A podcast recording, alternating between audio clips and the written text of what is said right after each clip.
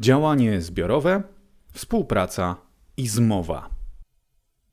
Pozostając w temacie produktywnego potencjału libertariańskiej anarchii, rozważmy teraz jedną z bardziej ekonomicznie wyrafinowanych wątpliwości, z którą konfrontowani są czasem jej zwolennicy.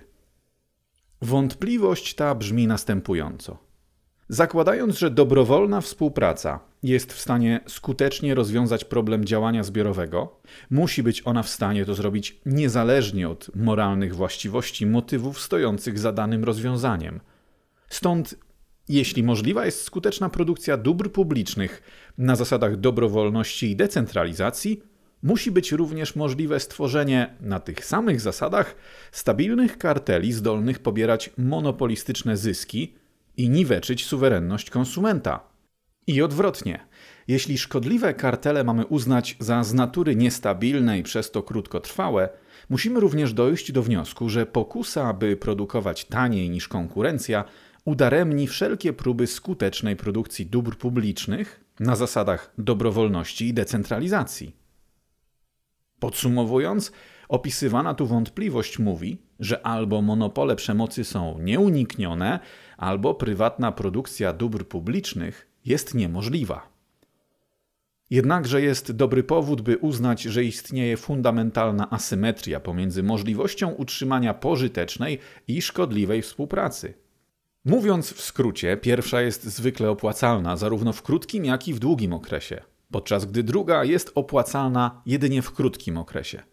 I odwrotnie, Przeciwstawienie się drugiej jest zwykle opłacalne zarówno w krótkim, jak i w długim okresie, podczas gdy przeciwstawianie się pierwszej jest opłacalne jedynie w krótkim okresie. Jeśli X łączy produkcję dóbr prywatnych z produkcją dóbr publicznych, jego oferta jest bardziej atrakcyjna niż oferta podmiotów, które skupiają się wyłącznie na produkcji dóbr prywatnych, co generuje dla niego krótkoterminowe zyski. Ale poza namacalnymi zyskami, takie podejście biznesowe tworzy również korzystną reputację, która daje X dodatkową przewagę konkurencyjną, dzięki czemu jego interes jest jeszcze bardziej zyskowny w długim okresie. I odwrotnie. Współpraca w ramach kartelu generuje krótkoterminowe zyski dla jego członków, lecz z tych samych powodów sprawia również, że ich działania wyrabiają im bardzo złą reputację, co jeszcze bardziej pogłębia immanentną niestabilność ich zrzeszenia, naraża ich na społeczny ostracyzm, podminowuje ich wiarygodność i tym samym zmniejsza liczbę ich potencjalnych sojuszników biznesowych, dając zewnętrznej konkurencji dodatkową zachętę do wyeliminowania kartelu z rynku i tym podobne. Tymczasem wyłamanie się z kartelu pozwala wyłamującemu nie tylko osiągnąć krótkoterminowe zyski dzięki przebiciu oferty byłych partnerów, ale również zyskać korzystną reputację. Reputację uczciwego biznesmena, który przeciwstawia się zmowom cenowym, co prawdopodobnie posłuży mu do wypracowania dodatkowych, długoterminowych zysków. Podsumowując, uporanie się z problemem działania zbiorowego po to, by czerpać korzyści z wyrządzania szkody innym, opłaca się w krótkim okresie, lecz odnosi odwrotny skutek w długim okresie. Natomiast uporanie się z nim po to, by odnosić korzyści dzięki niesieniu korzyści innym, popłaca i w krótkim, i w długim okresie.